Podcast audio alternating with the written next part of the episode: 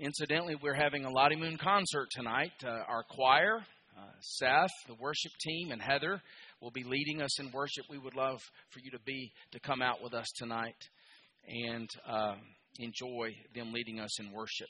If you would look with me in verse 1 of John 1, in the beginning was the Word, and the Word was with God, and the Word was God. He was in the beginning with God. All things were made through him, and without him was not anything made that was made. Let's pray. Lord God, we come to you through the one that this text introduces.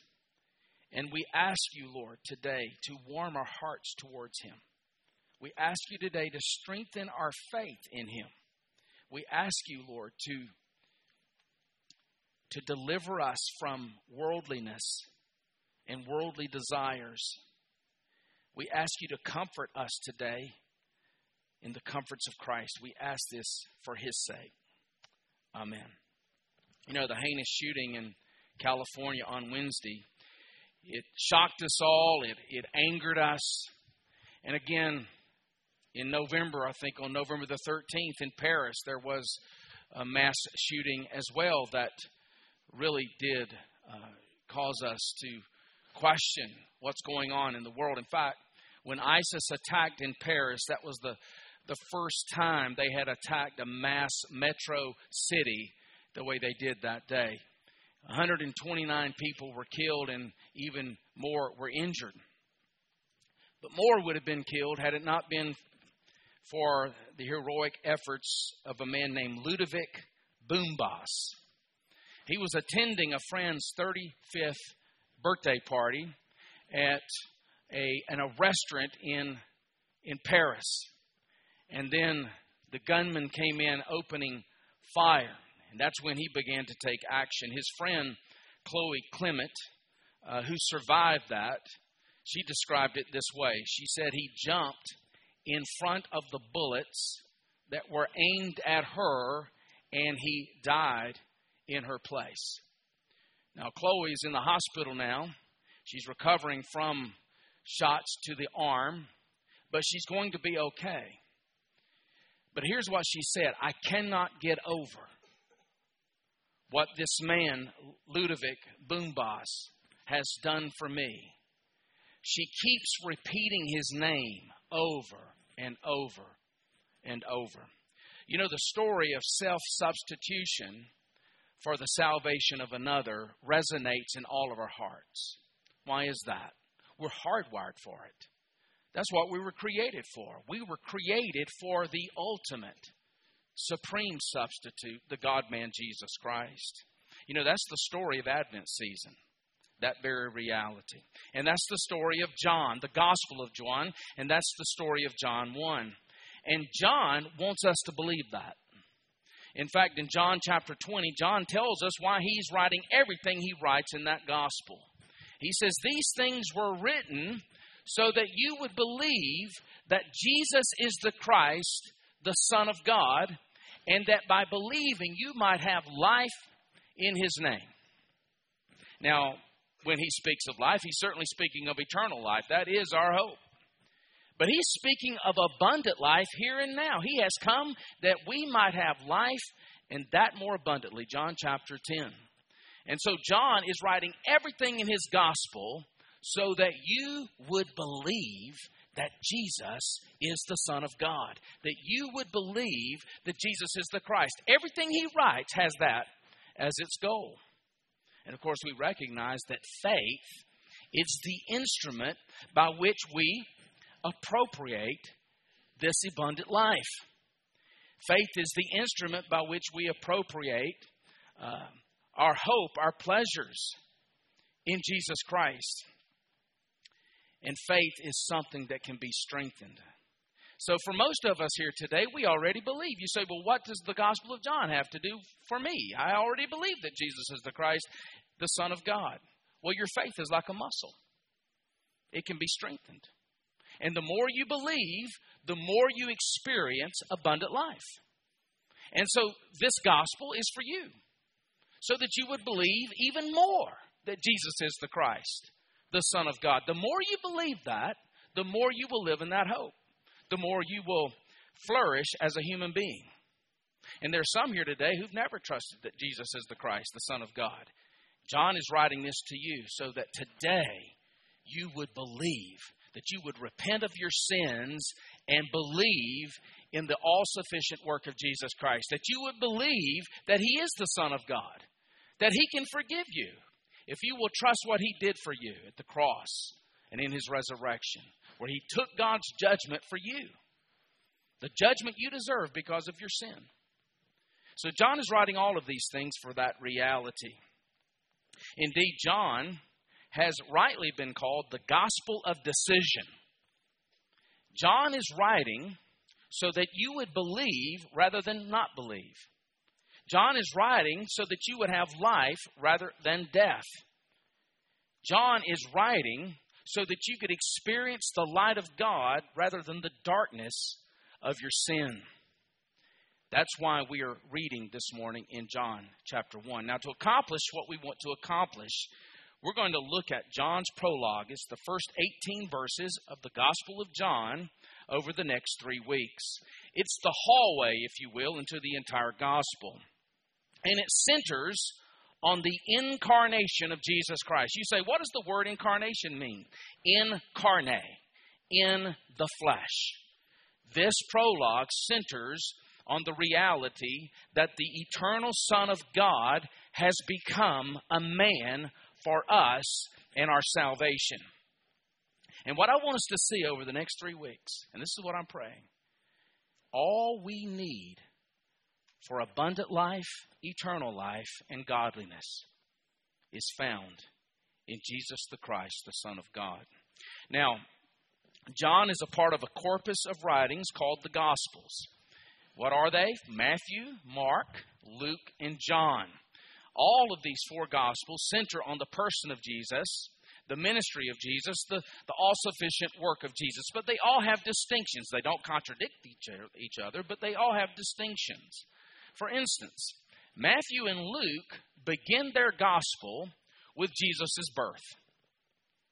Mark, interestingly enough, begins his Gospel with John the Baptist's ministry about 29 AD.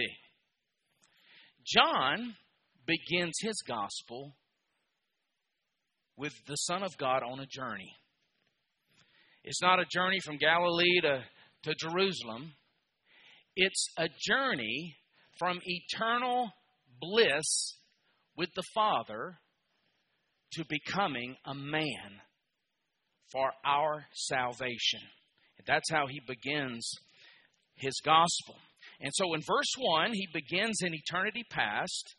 And by the time we get to verse 6, we're going to be about 29 AD in history. We'll get to that next week. Look with me in verse 1. We see in the beginning was the Word. The Word was with God, and the Word was God. Now, if you are a student of the Bible, you know that this verse reminds you it takes us back to another passage earlier in Scripture. What is that? Genesis chapter 1, verse 1. Of course, John is writing in a post fall context. When God created the heavens and the earth in Genesis chapter 1, everything he created was good. There was no sin, there was no sorrow, there was no disasters, there was no tragedies, sadness. Everything was good. But then mankind went AWOL in Adam, and everything was distorted by sin. All of creation, including humanity, came under the curse of sin. So when John writes, In the beginning was the Word, here's what he's signaling God in the Son of God is coming to make things right. He's speaking here of a new beginning. And each one of us if we're believers today, have experienced the fruits of that ministry. We have a new beginning when we're regenerated. And there's some of you here today, perhaps you need a new beginning in a relationship. Maybe you have a, a marriage that needs a new beginning. You have a you, you need your children to experience a new beginning. You have wayward children. or perhaps you're just struggling in an area of sin. We see here in the very first verse of John that Jesus Christ is the hope for that new beginning. But it also signals here that the Word, that is the Son of God, is not to be included as a part of the created order. He existed before the created order. He existed in eternity past with God. And that's why John or Jesus can say later, the night before he was crucified, in that glorious priestly prayer, as he is laying out the longest recorded prayer of Jesus in the Bible, John 17, 5, he says, Now, Father, glorify me in your presence with the glory that I had with you before the world existed. So he shared the very infinite glory of God his Father in eternity past.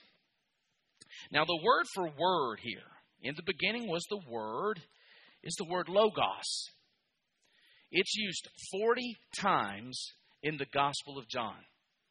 So if you just learn that one Greek word, logos, you know a significant uh, term in the Gospel of John. It was a word that was widely used in the first century. And it's a part of John's theological genius that he could take a word that was used even among the secular people of the age and show how this word is grounded in the, in the creation of things.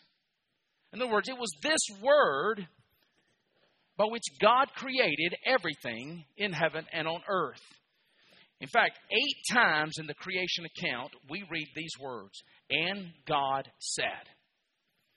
When God speaks, things begin to happen.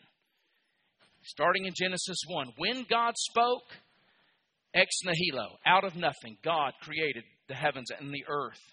Now think about that. By this kind of eight words, God speaks the entire universe into being. In fact, all through the Bible, in fact, it is the Word of God by which He accomplishes His purposes. In Isaiah 55, the prophet says, For as the rain comes down and the snow from heaven and does not return there, but makes it spring forth and bud, so shall my word go forth from my mouth. It shall give seed to the sower and bread to the eater. It shall not return void. It shall accomplish my good purposes. Or in Psalm 107, one of the glorious verses there, he sent out his word and he healed them. He delivered them from their destruction. Here we are learning that that word that God spoke, that that word that he sent out to accomplish his glorious purposes is a person. It's a person. It's the Son of God, the God man Jesus Christ. In fact, John is the only writer to use this terminology. The one that Jesus was most intimate with, the Apostle John. John says, This word that God accomplishes everything by is a person, the Son of God, Jesus Christ. He uses that, in fact, in verse 1, but notice in verse 14, and the Word became flesh he uses it again in 1 John 1, verse 1. And that which is from the beginning, which we have seen with our eyes, which our hands have touched, this we proclaim concerning the word of life. And then he uses it in Revelation 19. The name by which he is called is the Word of God. Isn't that beautiful? The name by which he is called is the Word of God. So, four times in John's writings, he describes Jesus as this Word. The fact that the Son of God is the Word of God reveals to us that God is a revealing God. Now, why is that important? Because we're ignorant. We need a revelation from God. All the dysfunction in your life, this is not an overstatement. All the dysfunction and drama in your life is due to the ignorance in you, due to the hardening of your hearts. Ephesians 4:18. There is no exception to that. Now, you experience the ignorance of others. So, in a fallen world, we experience dysfunction from others' sin as well. But it's always two sided. It's all it's it's two ways, okay? All the drama, all the dysfunction that we experience in this life is due to our ignorance, and our ignorance is our fault. It's our sin. It's due to the hardening of our hearts. And yet, John is telling us in verse 1 that God in His Son is going to address that. He comes to us as the Word of God. How do you deal with the ignorance in your heart? It's not by going to college. There's plenty of ignorant people who have PhDs. It's by bowing the knee to the Word of God. God is a revealing God. But we see as well He's a person. And note, this Word was with God. In the beginning was the Word, and the Word was with God. Now, what John is saying here is that this Word is distinguishable from the Father. Now, where do I bring the Father into this? How, why do I bring the Father into this? Verse 18 No one has ever seen God, the only God who's at the Father's side, he has made him known. So he's distinguished here from the Father. But they enjoy this intimate relationship with each other. Yet, this Word was God. In the beginning was the Word, the Word was with God, and the Word was God. Now, what does that tell us? There's distinction in the Godhead. There's a distinction between the Son of God and the Father, and yet there is equality in the Godhead as well. Now, some would deny that. Some would deny that there are distinct persons in the Godhead. Some would say that the Father and the Son are just kind of different modes different manifestations of the one undifferentiated God. Okay? But note here, it says he was with God. While a person can be by himself, a person cannot be with himself. All right? This person is with God. And so, what this one verse does, it crushes the heresy known as modalism that teaches that the Father becomes the Son, who then becomes the Spirit. That was taught in the book The Shack, which is going to become a movie. It was a best selling book, it will likely be a very popular movie, and it's a heresy. The Father, Son, and Spirit are simultaneous persons in the Godhead. They're equal in essence and glory, and yet they are to be distinguished.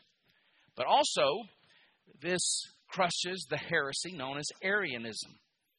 Now, what is Arianism?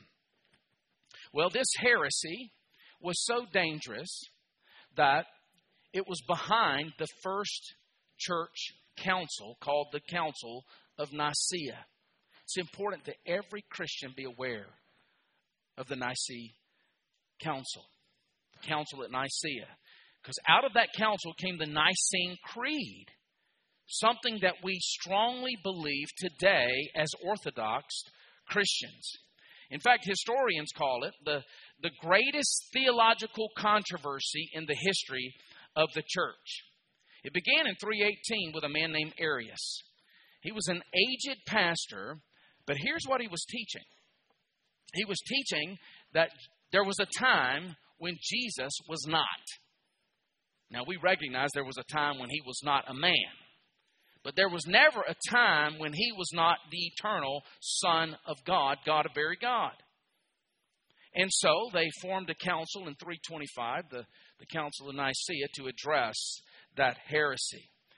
Unfortunately, most Christians today aren't even familiar with the Council at Nicaea.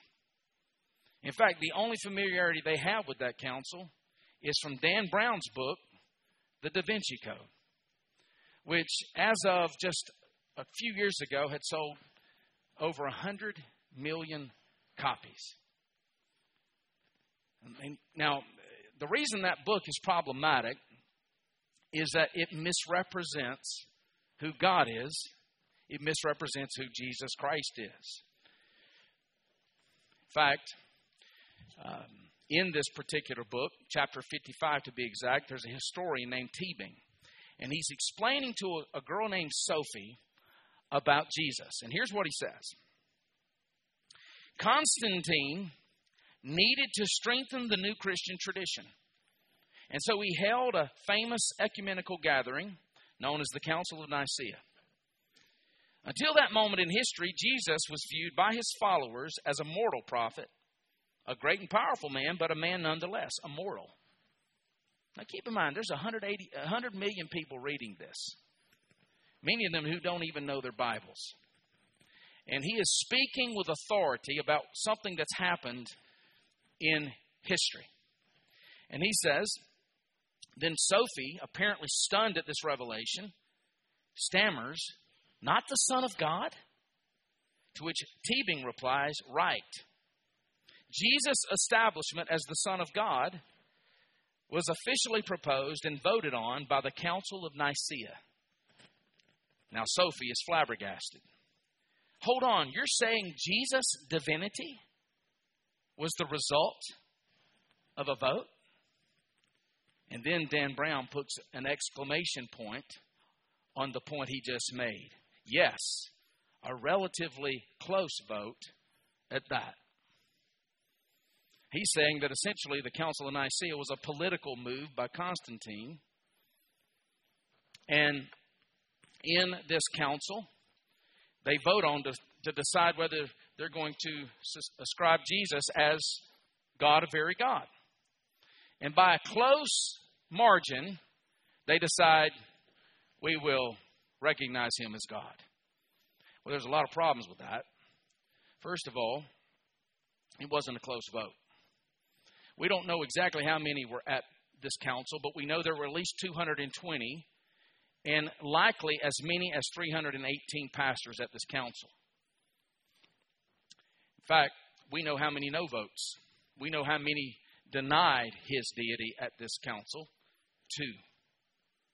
Two out of 220 does not sound like a close vote to me. In fact, Eusebius, who is the first church historian, he was there. As a side, there was another man named there who was named Saint Nicholas. Uh, um, he had a red suit on at this. No, I don't know if that did. But Eusebius looks around the room and he sees all these pastors, many of them with visible scars on their body from having been persecuted, beaten for their faith. Men who were willing to die for the name of Jesus. And so that's one of the problems with Dan Brown's account. But the second problem is that throughout the Bible, from the Old Testament on, it's clear that the Messiah would be both God and man. And that's what John is teaching us here today in John chapter 1. In fact, it's so clear that Jesus Christ is God, a very God, in this passage, that this is one of the most attacked verses in the Bible.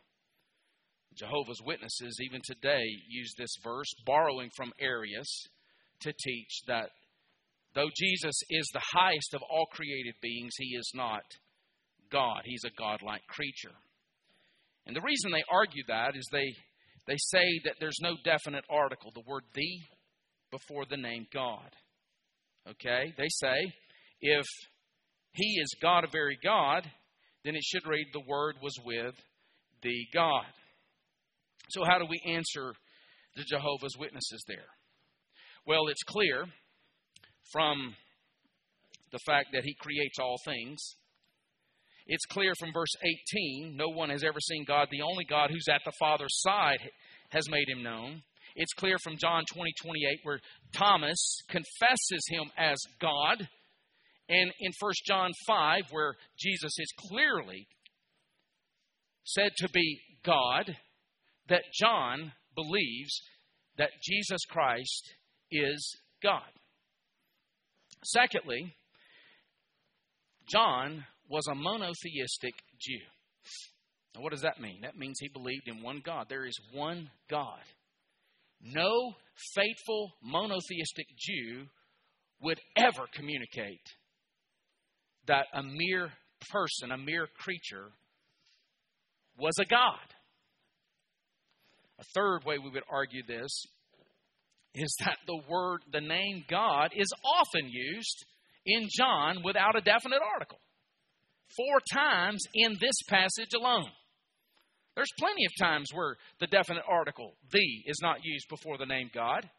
In fact, if John had written the word was the God, we would have a hard time distinguishing between the Father, the Son, and the Holy Spirit. And we've already learned here that there is equality in the Godhead and yet distinction. In fact, to drive this home, look with me in verse 2. He was in the beginning with God. Literally, the hearer, the Word was face to face with God. And so, equality, yet distinction. That's verses 1 and 2 in a nutshell. And he adds, verses 1 and 2 to prepare us for verse 3 all things were made through him. And without him was not anything made that was made. Now, in the Jewish worldview, it was rightly believed that only Yahweh is the creator. There are no intermediary or subservient beings are angels who are part of what God created. It is God who creates, and everything else is created. All right? In fact, in Isaiah 44, one of those great passages because Isaiah, in Isaiah 40 to 48, is distinguishing Israel's God from all the false gods that they were bowing to. And one of the things that distinguishes the true God from all the false God is He's the one who created everything. Listen to what He says in verse 24. Thus says the Lord your Redeemer, who formed you from the womb. I am the Lord who made all things. Now keep in mind, that is Yahweh. I am Yahweh who made all things, who alone stretched out the heavens, who spread out the earth by himself. And so, when John says the Word of God, the Son of God, is the one who created all things, he is directly linking him, connecting him with Yahweh in the Old Testament. And he wants us to read the entire Gospel of John through that lens. In fact, we're to read the entire New Testament through that lens. For instance, in Hebrews 1, he says, In these last days, he has spoken to us by his Son, whom he appointed heir of all things, and through whom he also created all things. Now, why does this matter to us as we draw this to a close? Why is this passage so important to us? Well, it has everything to do with the reality that we were created, we were designed, we were redeemed to worship Jesus Christ. Listen to Revelation chapter 4. It's a, it's a beautiful passage. Uh, it's, a, it's a passage we're going to be looking at probably within the next year. In Revelation chapter 4, these creatures in verse 9 and the 24 elders are falling down and they are singing, they are saying, Worthy are you, O Lord and God, to receive glory and honor and power, for you created all things. And by your will they existed and were created. Now, who wrote Revelation? the same one who wrote John 1. And he's saying, based on the reality that you created everything that exists, you are worthy to receive glory and honor and power. That's what we were redeemed for. But here's the problem not a single one of us gives him the glory and the honor that he's due. Not one moment of your life have you done that. Not one moment of my time in this pulpit have I done that. Giving him the glory and the honor that he's due as my sovereign, as my God, as the Word of God for me and my salvation. And as a result, because we do not give him the glory and the honor that he's due, our lives are dysfunctional. Our lives are broken. Every problem in your life can be traced back to failing to give the Son of God the glory and the honor that he's due. Okay? You show me a person who is struggling with sin or a relationship, and I'll show you a person who has not given God in, in Jesus the glory and the honor that he's due. Why do I say that? Because when we live and uh, function the way God designed us to function, we flourish. Okay? But here is the good news. That's the bad news. Here's the good news. That's why the Word of God came. He came for us and for our salvation. In fact, that's why it's important that the Godhead be triune. Because the second person of the Trinity came as our representative. He took on human flesh and as our representative, here's what he did He gave God the Father the glory and the honor that he's due as your substitute. Not one moment of, life, of your life have you ever done that. Not one moment of my life have I ever done that. He did it for me so that I could have a righteous standing with the Father, so I could be deemed holy before a holy God the Son of God gave him the glory and the honor that he's due as a man in dependency on the Word of God and the Spirit of God. And then this Son went to the cross and took the wrath that we deserve because of our treachery, because of our spiritual embezzlement. Taking the resources that God has entrusted to us life, our time, our talents, our gifts, and using them in a way that builds our kingdom and our names rather than His name and His kingdom. That deserves judgment. And Jesus, the Son of God, took the judgment for us and our salvation. Yes, He is the Lord of creation, but He's the Lord of the new creation as well. That is what we celebrate in Advent season. You know, it's interesting as well. Paul is reflecting, perhaps even on John 1. In Colossians 1, and he says these words He says, He is the image of the invisible God. By the way, we were created as the image of God, but we sinned, didn't we? So our image is tarnished, it's distorted by sin, kind of like a, a mirror in a bathroom. After you've taken a shower, it just steams up the mirror. You can't you can see an image, but it's not a perfect image, right? He is the image of the invisible God, the firstborn over all of creation. For by him all things were created in heaven and on earth, whether thrones, dominions, principalities, or powers. All things were created through him and for him.